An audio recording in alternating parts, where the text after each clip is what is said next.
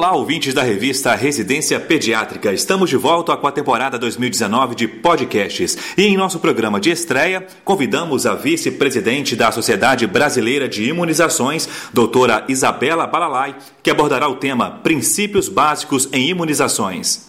Conhecer a relação entre a resposta imunológica e as vacinas ajuda muito em algumas dúvidas do dia a dia. Resposta imunológica inespecífica, uma barreira química e física, uma reação inflamatória, reação essa que vai atrair células carreadoras que vão levar esse antígeno e apresentá-lo ao sistema humoral, que por sua vez vai produzir os anticorpos e é, as células de memória, gerando uma resposta T dependente. É, a resposta primária é isso. A resposta secundária é quando eu já tenho a memória imunológica, já tenho células de memória e na reexposição eu aumento esse nível de anticorpos.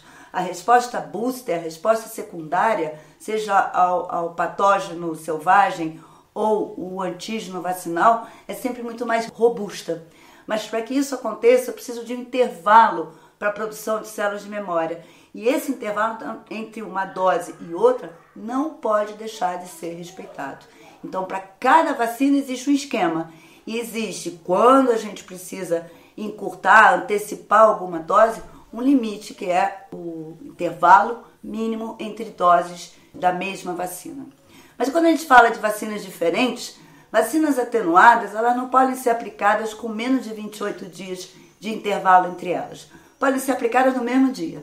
Mas quando eu aplico uma vacina atenuada, eu gero, porque é um vírus vivo atenuado, eu gero a barreira da reação inespecífica.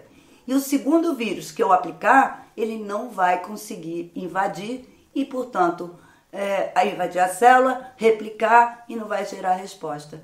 Então, entre duas vacinas atenuadas, o intervalo mínimo é de 28 dias, tempo necessário para essa barreira cair.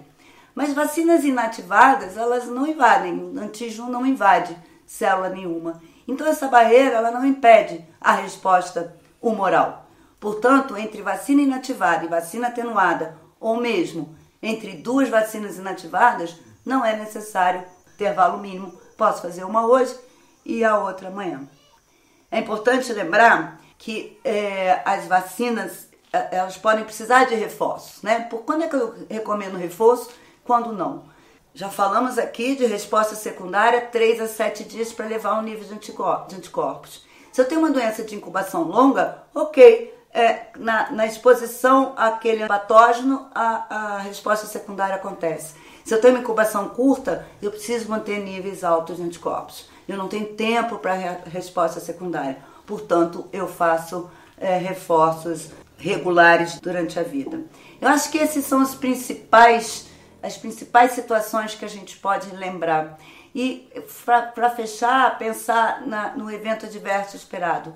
Para uma, uma vacina inativada, eu jamais vou ter sintomas da doença. Ela não causa doença. Para uma vacina atenuada, eu posso ter sim sintomas leves num paciente imunocompetente. Eu posso ter reações, é, sintomas leves semelhante à infecção que eu estou é, buscando prevenir.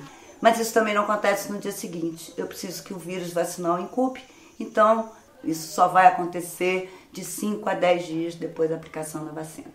Muito, uma, muito mais coisas a gente podia falar, mas eu acho que isso já serve de base para vocês que estão pensando em prescrever vacina.